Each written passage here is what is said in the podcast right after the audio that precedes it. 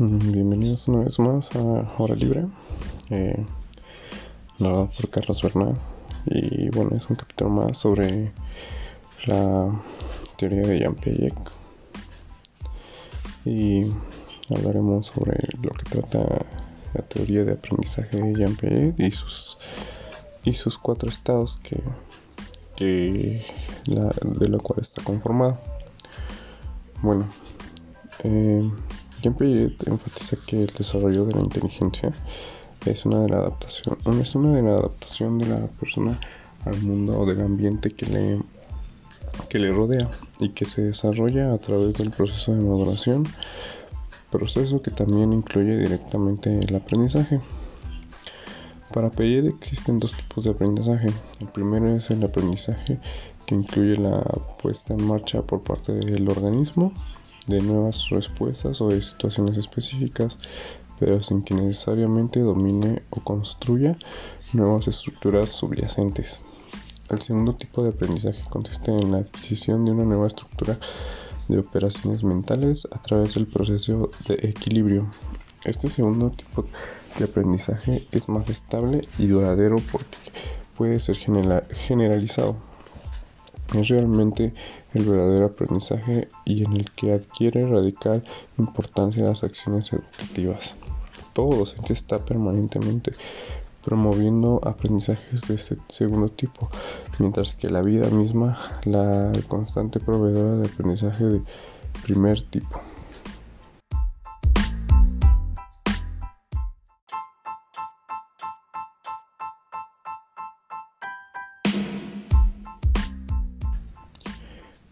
Jean Piaget nació en 1896 y 1980.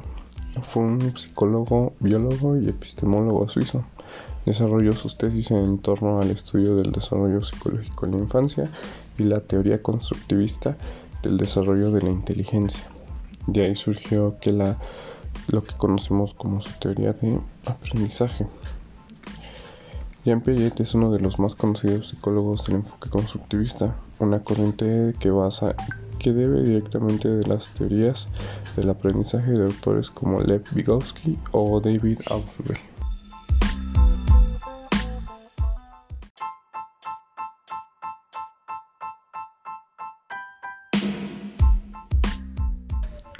Bueno, acerca sobre el enfoque constructivista, nos dice que es una vertiente de corriente pedagógica.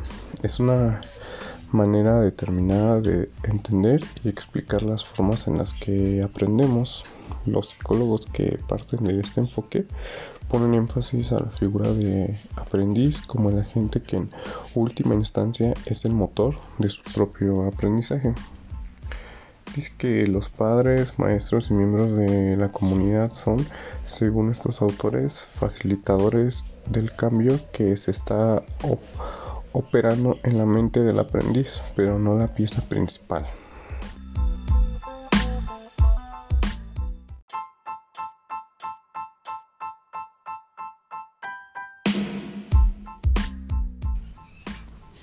Bueno, el aprendizaje como organización términos generales, porque este autor entiende el aprendizaje como una organización de las estructuras cognitivas existentes en cada momento. Eh, esto nos quiere decir que para él los cambios en nuestro conocimiento, esos saltos cualitativos que nos llevan a interiorizar nuevos conocimientos a partir de nuestras experiencias, se explican por una recombinación que actúa sobre los esquemas mentales que tenemos a, a, la mano, tal como nuestra como muestra de la teoría del aprendizaje. Bueno, sobre el concepto, concepto esquema, eh, nos dice que es utilizado por el mismo Piaget y que a la hora de referirse al tipo de organización cognitiva existe una categoría en un momento determinado es algo así como la manera en la que pues las ideas son ordenadas y, y se relacionan con otras. Eh, sostiene que un esquema es una estructura mental concreta que puede ser transportada y sistematizada.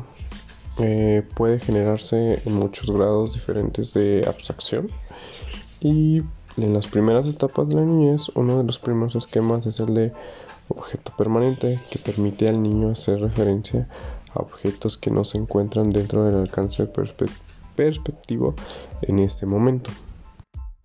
Sobre el aprendizaje como adaptación, también nos dice que con su teoría, eh, un modelo que resulta fuertemente controvertido y que así describe a la mente de organismos humanos como el resultado de dos funciones estables, la organización, cuyos principios ya hemos visto, y la adaptación, que es el proceso de ajuste por, lo, por el cual el conocimiento de la, del individuo o el individuo y la forma en la que llega del entorno se adapta el uno al otro.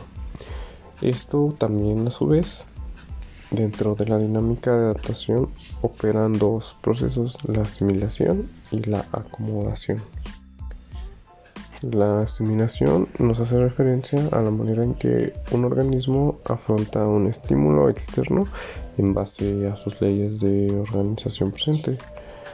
Em, esto, según el principio de la adaptación en el aprendizaje, los estímulos, ideas y objetivos externos son siempre asimilados por algún esquema mental preexistente en un individuo. La acomodación por este involucra una modificación en la organización, en la organización presente en respuesta a las exigencias del modelo. Ahí donde hay nuevos estímulos que comprenden demasiado la coherencia interna del esquema, hay acomodación. Es un proceso contrapuesto de la asimilación. La equilibración es de este modo que mediante la asimilación y la acomodación somos capaces de reestructurar cognitivamente nuestros aprendizajes durante cada etapa de desarrollo.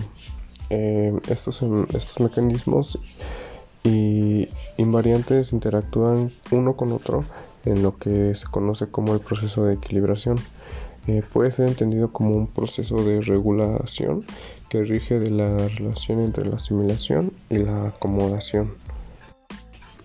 También eh, la etapa de, bueno, la teoría de Jean Piaget nos presenta cuatro etapas.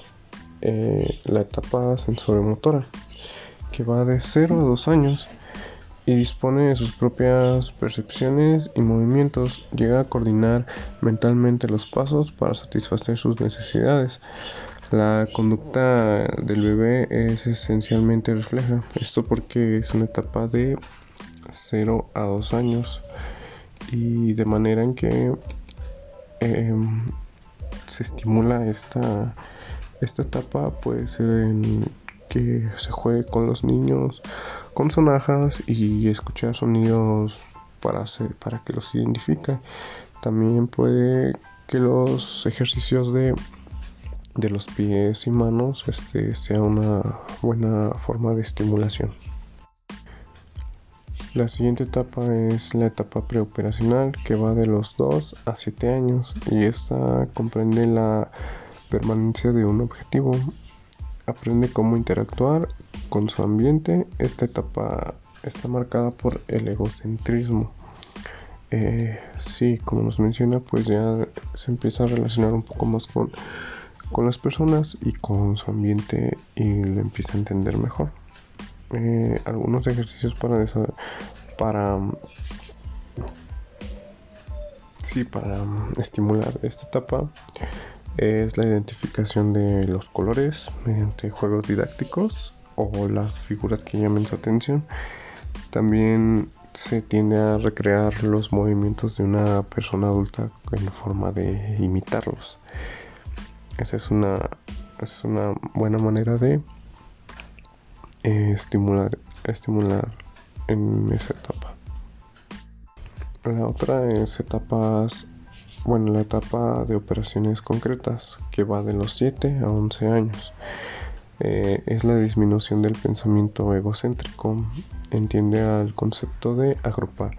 Eh, no lo mencioné en el punto pasado, pero pues sí, el, egocentrismo tiende a ser como que, pues, solo solamente se importa sobre eh, las cosas sobre él, no hay otra cosa más importante que él y se basa en sí mismo la persona. Pero en esta etapa ya no, ya no es así. Em, ya entiende cómo, cómo relacionarse con las demás personas eh, para que pues se sienta de una mejor forma eh, relacionado, se puede decir. Y una forma de estimularla en esta en esta etapa es este mantener el, el interés y el hábito de unas de buenas lecturas para que el niño capte su atención y implementar los juegos de rol y de pensamiento matemático. Por último tenemos las operaciones formales que va de 11 a 15 años y utiliza la lógica formal hay una mayor comprensión del mundo ya que puede relacionar una situación o cosa con otra. Además se caracteriza, se caracteriza perdón, por la elaboración de hipótesis y ponerlas a prueba para tratar de solucionar un problema. Eh, en esta etapa ya comprendemos un poco más cómo funciona el mundo, más bien se comprende más cómo funciona el mundo, eh, cómo en el ambiente en el que vive, cómo funciona. también es importante cómo, cómo, cómo estimularlo y que dice y que nos dice que el pensamiento crítico mediante problemas de razonamiento para tener así posteriormente una, una, una idea de cómo solucionarlos en la mejor de las medidas posibles. Y bueno, eso sería todo por mi parte. Les agradezco mucho por su atención. Gracias.